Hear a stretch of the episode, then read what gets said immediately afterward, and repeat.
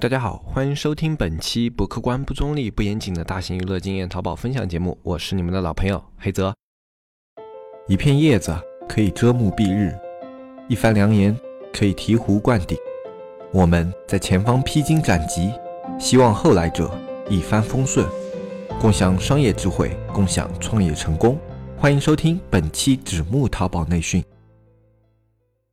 今天呢，我们来跟大家聊一个东西，叫社区电商啊。社区电商跟社交电商是不一样的。像以前的环球捕手啊，或者说像拼多多啊这种东西，他们都可以叫做社交电商。那么我们现在呢，去推广这个社区电商的概念，跟社交电商是有差异的。而且社区电商是今年非常非常火的一个东西啊。然后针对这个东西的话，相信很多人也有去了解，或者说自己在生活里面也已经接触到了。就比如说你家里小区可能会有一些。这种专门做社区电商配送的啊，你们可能自己也有接触到，也加了这样的一些群。那么关于社区电商，它现在的一个势头到底怎么样？它现在所处的环境怎么样？以及我们这些中小创业者啊，我们能够在这样的一个大环境里面去寻找怎样的机会？我们会用两期节目的时间去跟大家作为介绍啊，因为这里面包含的内容是特别特别多的。那么在第一期节目里面呢，我们就会跟大家主要去聊现在社区电商的一种形式趋势，以及它在将来可能会有的一些表现。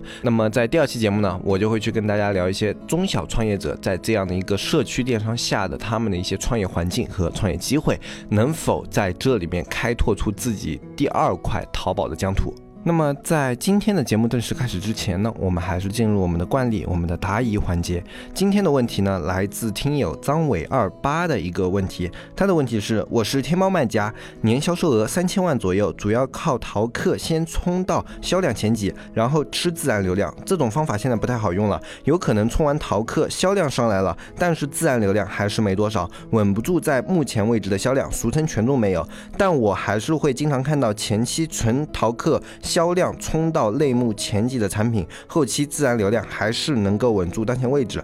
有些店铺的宝贝通过直通车往上冲，也还是有稳不住的情况。当然，里面原因也有很多，剔除图片、价格、产品竞争力、不是爆款等因素影响，还有什么原因能在新上架宝贝后，把宝贝的自然权重稳住，慢慢上升？我也会感到困惑，在操作链接时没有百分百的把握，把宝贝流量、销量稳住。想请教，从实操角度出发，如何新上架一个宝贝，然后把自然流量做起来？那么这个问题呢，其实可以算是一个较为专业的问题了。我想这位卖家也是在淘宝里面已经摸爬滚打很多年了啊，所以他是有着自己的一套体系和方法的。那他以前用的体系就是用淘宝客去冲销量，然后用销量来带动自然流量，这也是以前非常非常火的一种玩法。那么呃，他这里面提到的就是冲完淘客以后啊，销量上来了，但是自然流量还是没多少。啊，这种情况在今年或者说从去年下半年到今年的话，都是比较常见的一种情况。因为之前有一段时间，利用淘客漏洞去刷单的那些卖家太多了，他们就通过淘客平台去下单，然后因为呃他们这种接口的关系呢，淘宝对于有的这种淘客平台进入的单子啊，很难去甄别是否是刷单嘛，然后就有人利用这样的一个漏洞去通过淘客刷单，呃，然后因为这样的一个情况呢，淘宝就对于淘客的权重在呃去年有有了一个大幅度的削弱，其实之前已经被砍过一刀了，淘客在以前很早的时候就被砍过了一刀，砍过一刀以后，因为淘宝后来把侦测系统升级啊，怎么样的，然后又恢复了，恢复了以后又有人找到了漏洞，然后又被砍了一刀。呃，就淘客这个工具呢，也可以说是多灾多难吧。呃，包括现在淘宝它想要去推一些类似于像淘小铺啊这样的一些东西，所以在。对于这个淘宝客啊，也是有一定方面的权重削弱的，呃，这是很难避免的一种情况，因为官方趋势是这样的，所以你现在去做淘客的话，效果肯定没有前两年那么那么的好，呃，那在这种情况下的话，其实这里还提到的就是有看到过有一些店铺啊上了直通车，然后把直通车往上冲，也有稳不住流量的情况，嗯，这里面的情况其实很多样化，我们可以举例几个比较有典型性的，啊，这里面情况最多的一种。是充之前没有进行过测款，测款其实是现在我们在运营淘宝里面很重要很重要的一个步骤啊，因为现在的一个客户挑剔了，另外一个淘宝它的系统也变挑剔了，系统的挑剔主要表现在千人千面，而客户的挑剔就表现在对于这种产品质量的一个高要求上面。啊，我们现在的话很难去通过把一个销量单纯的做爆以后就把一个品给打爆啊，我们需要这个品它本身就是特别不错的，所以我们一定要有测款的一个环节。呃，不管现在是你去做淘宝啊、拼多多啊，还是京东啊，你一个品能否成为爆款，它的一个潜质，其实在你上架之前，大部分情况下就已经决定了。一个宝贝在它各项数据表现都比较好的情况下，只要你给了它足够的一个销量，那它的自然流量就是可以自然转化，并且良性循环的。那像这样的款，我们就是在测款期能够测出来的一些爆款。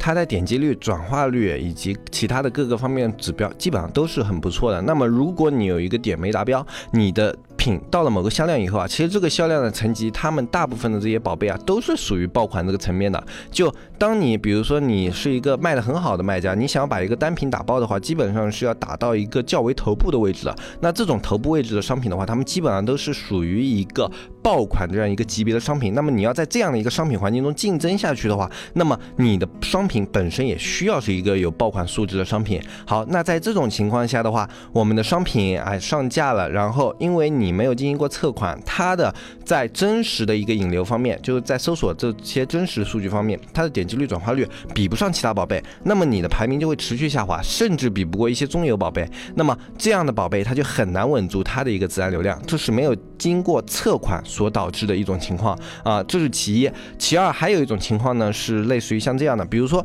你的宝贝，它现在在充充了以后呢，它其实到达了某个临界点，就像我们宝贝的话，像我们之前有个抽屉理论嘛，那么在抽屉理论里面的话，其实它到达了它现在想要到达那个抽屉，它的销量到达了。对吧？那么它其实是在于一个临界点上。那在这个临界点上的话，其实你想要稳住你的销量和流量，这种情况的话，你是需要你的点击率、转化率有一段持续的稳定表现的。像很多直通车，他们在到达某个目标以后啊，会突然去抽掉百分之三十或者抽掉百分之二十的一个投入。那这种情况下的话，宝贝它的一个付费投入就是突然被压缩了。那么它的一个自然流量数据如果支撑不够好的话，它处于这个临界值的时候，就很可能掉到下一个抽屉。调到下一个抽屉以后，它的一个客户环境不一样了，整个宝贝的环境不一样了，那么它有可能会持续下跌，这就是另外一种情况，就是它在这个抽屉。到达以后啊，数据抽掉的太快了，它没有一个慢慢的去缩减它的一个推广的这样的一个过程啊，然后就会导致它的数据有一些大幅度的波动，然后就导致了这个商品它会去下跌啊，是一个抽屉的一个下跌啊，对吧？那么这种情况的话，也是一种这种稳不住流量的情况。那么如果我们想要在推广的过程中啊，让一个宝贝它有大概率能够稳定的有一个自然流量的持续表现的话，呃，一点测款。现在是非常非常重要的一个点啊，我们是一直有测款那个习惯的，就包括我们刚开始做店到现在，我们所有的款都是要经过测款。嗯，除了上新季有时候会上新一批货去补充产品线以外，我们大部分的品都是要去测款的。那么。测款这个行为就已经决定了你成功与否的一半，对吧？那这个环节一定要去做。那除了测款之外的话，我们另外一个点就是，不管你用的是什么推广投入，你在到达了自己的一个销量值，或者说你卡到了一个坑位以后，千万不要把你这个投入，就比如说你的淘客，还或者说你的直通车，或者说你的转达，你不要去把他们的投入大幅度的缩减，你应该是要去先小幅度的去，比如说你现在给他的一个。日限额，哎，可能是一万，对吧？那么你去缩减的时候，它的一个日限额的一个花费，可以先去啊百分之五或者百分之十这样的一个幅度去缩减一下，第二天看一下数据表现，如果数据。表现的一个波动较为大的话，给它进行一定的适当回调。如果数据表现还是持续平稳的话，在持续两到三天以后，再去削减百分之五或者百分之十啊，就一直去看它这个商品它的一个稳定性啊，不要去大幅度的去缩减它的一个投入，导致它这个商品突然下跌啊。那么这样的一个问题还是要具体问题具体去看的。我看你的提问的话，你也是一个非常有经验的淘宝卖家了啊，基本上在淘宝里面有自己的一套。体系和理论，也有自己的一个方法。那么这样的话，呃，你其实如果遇到了一些问题的话，可以直接跟我们的客服去进行交流。因为比较难的问题的话，我们的客服会转给我们的运营嘛，呃，我们运营会直接跟你去你的店铺数据啊，或者你现在店铺的一些表现啊去做一些探讨啊，你可以去跟他们交流一下。反正我这边的话，大致的一个看法啊，用经验来谈的话，大概就是这个样子的啊，希望能够对你有所帮助吧。啊，那好，反正对于淘宝方面啊，有任何问题的这些卖家朋友，都可以可以在我们评论下方进行留言。这种比较麻烦的或者比较有典型性的问题啊，我们都会在节目里面去给大家做一些分析。因为我相信这样的问题可能不仅仅是一个卖家的问题，这样的问题在节目里面去进行分析的话，有可能可以帮助到更多的一些人。好，那么接下来的话还是进入我们今天的一个内容，就是社区电商。社区电商的话，它的一个模式，我相信大部分的人都接触过了。但是呢，为了照顾到有一些啊不太去接触自己社区边周边资源环境的一些卖家，或者说社区电商还没有普及到的一些卖家的话，啊，我们还是简单做一些介绍。社区电商跟社交电商有什么不同呢？社交电商它更多的是人与人之间的一个推荐，它。不在乎你的推荐形式，你可以是微信，可以是微博，你也可以是其他的一些交流工具啊。然后你通过这样人与人之间的分享啊、拼团啊，类似于像这样的一个模式，形成一个社交互动，然后形成下单这样的一种购物模式呢，叫社交电商。那么社区电商的话，它会比社交电商更加的一个纯粹啊。社交电商还是在一个大的一个互联网环境下产生的一个东西，而社区电商呢，它就。精准到一个点，我去突破一个点，这个点精准到一个小区啊，这个小区的范围可大可小啊，就是你这个社区点的一个服务的辐射范围来定的啊，它可以是一个大小区，也可以是一个小的小区。那么，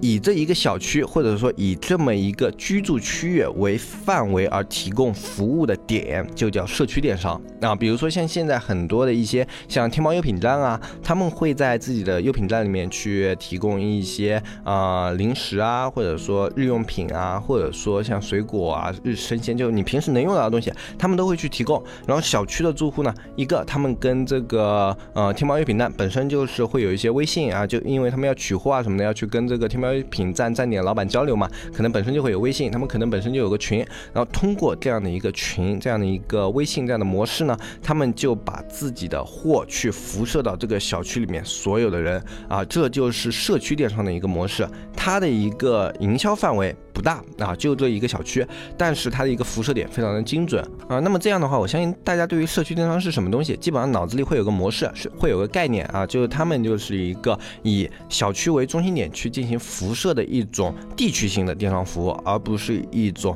啊像阿里啊、拼多多啊这样一个全国的或者说世界性的一个电商的一个辐射网，并不是这个样子的。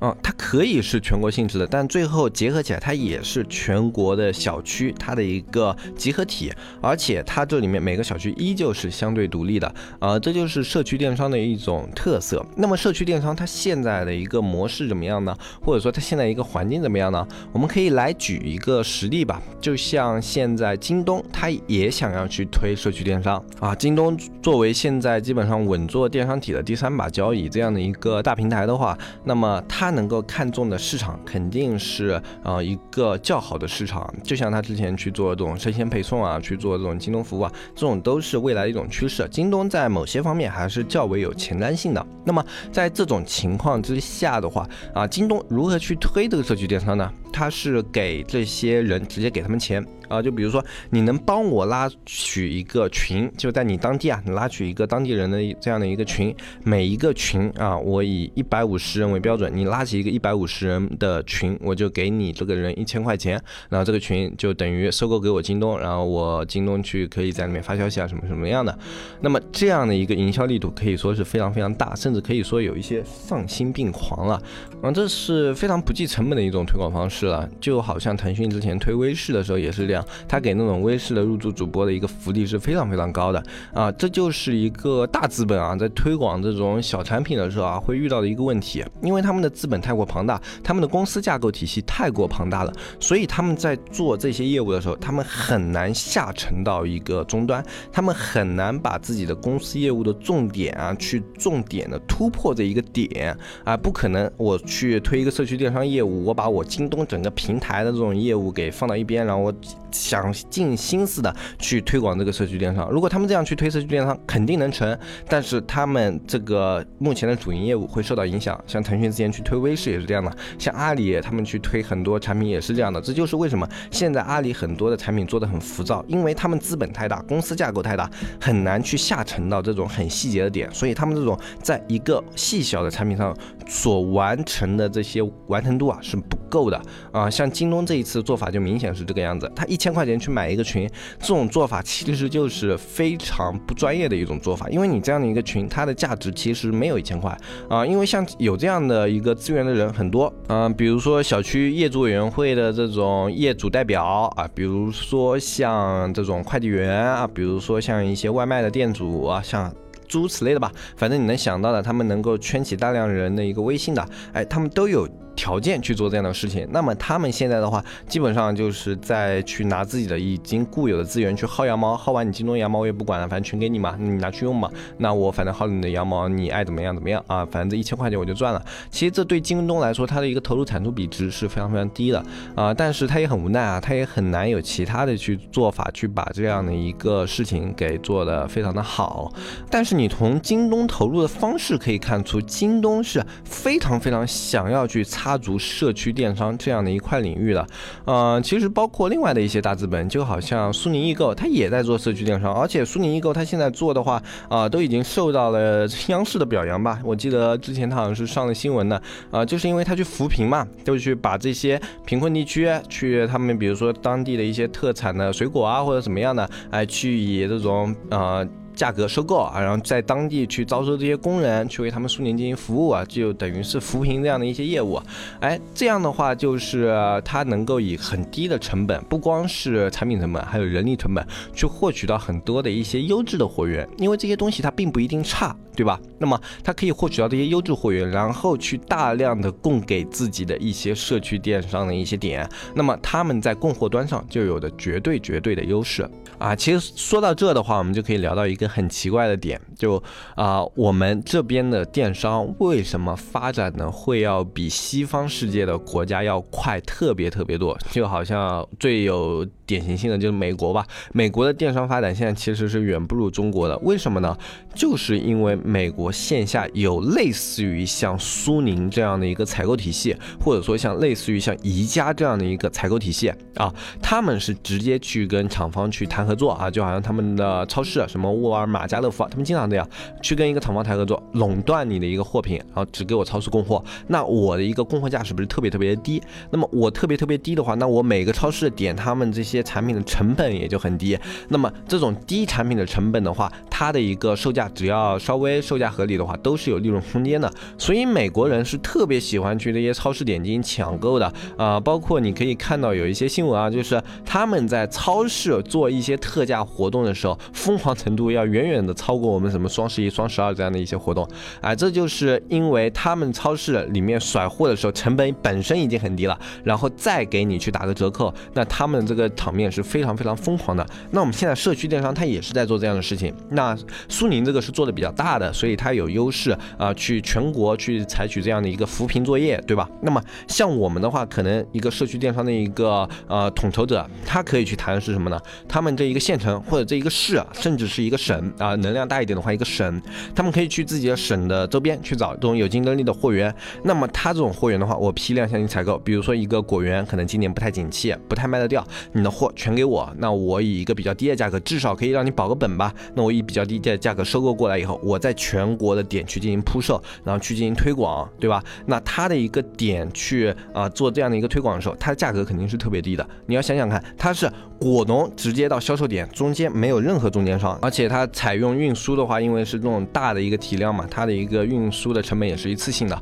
啊，不像我们这种在做淘宝啊，或者说你甚至做阿里巴巴，你的一个打包或者说快递的话都是个体式的，那么你的快递成本就很高。那你这种一次性运输模式的话，你的运费成本也被压低下来了。那么在这种情况下的话，我们社区电商。既没有推广费用，也没有运输上面的一个高额费用，同时它还没有这种什么广告费啊，然后还没有这种你比如说要在平台上的话，你还要去交一些直通车费啊，这些它通通都没有啊。那在这样的一个情况下的话，它的成本其实是要比很多的淘宝产品的成本都已经要低了，它的价格甚至可以把很多的淘宝店都干翻在地上，这就是现在社区电商的一个真正的优势所在。啊，我也许产品没有你电商那么琳琅满目，啊，我能够给你们的需求点可能也不会那么面面俱到，但是我所能够提供的货品、产品质量都是我自己去把控的，产品的一个价格都是已经被压到非常非常低了。一个我是跟他批量谈这个采购的，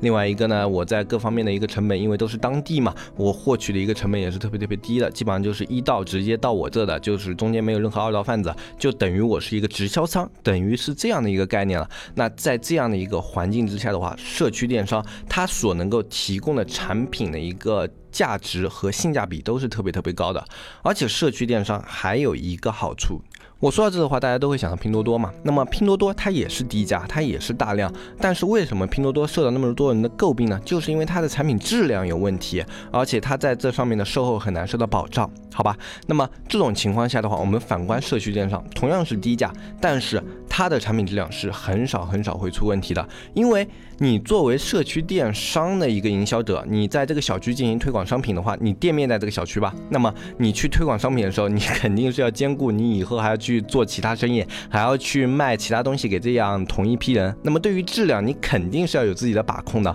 而拼多多并不会，拼多多它的一个面向是全国，那我只要以低价，你觉得我东西够便宜，我卖给你。啊，什么黑心棉啊，什么啊垃圾回收的回收料啊，然后什么这种啊有害填充物啊，都往里面塞了，对吧？不管你了，这就是拼多多的做法。但是社区电商的人肯定不会去做这样的一些产品，他对于自己需要采购的商品，至少有一个底线的商品把控，不可能出现任何这种能够去给他信誉带来损失的这种产品，他是不会去做的，因为他要在这个小区长时间生活下去，人就在这个小区，真的出了什么大问题的话，人家直接把你店砸了。对吧？这就是社区电商需要顾虑的事情，这也就是人会对社区电商有更高的一个信任度。那么，如果你的社区电商还有一个比较好的服务啊，然后还会有一些定时的一些活动啊，那么你社区电商慢慢的就是会把这些人给笼络在一起。那么在长此以往之后，很多人在购买东西的时候，他就会跳脱出淘宝这个环节。我楼下有比你淘宝价格更低、质量更好，而且能够直接在家门口买到的、马上能用的这样的产品，我为什么要去你淘宝买呢？对吧？那电商这个环节就被跳掉了，很多的一些产品，比如说日化，比如说大米，比如说粮油，对吧？它就全都被跳过去了。那在这种情况下的话，这样的一个店铺，它最后的一个成交的交易额往往是非常可。可观的，那么整个社区电商的环境和模式，我们就给大家在今天这一期节目介绍到这里。如果你对社区电商这个东西更加感兴趣的话，我们下一期来跟大家聊一下，我们中小创业者在这样的一个环境下有什么样的一个机会去创造自己的一些利益价值，我们怎么样在这样的一个环境之下去开拓自己的一片新的疆土。那好，今天这期节目的话，就跟大家聊到这里。如果你想要学习一些淘宝的商业操作啊，你想要学习一些淘宝的运营技巧啊，欢迎加入我们的社区。我们社区是三百六十五一年，每天一块钱。加入方式是添加微信“纸木电商”的拼音，添加我们客服小安，微信在我们下方详情页也有，大家看一下就可以找到了啊。当然，你对淘宝有任何的问题和疑问的话，也可以在我们评论区进行留言，我会在评论区抽取一些问题，在节目里面进行回答。所有的问题呢，我都会看一遍啊。如果比较简简单的话，我也会直在评论里面直接回复你。那今天这期节目就跟大家说到这里，我是黑泽，我们下期再见，拜拜拜拜拜。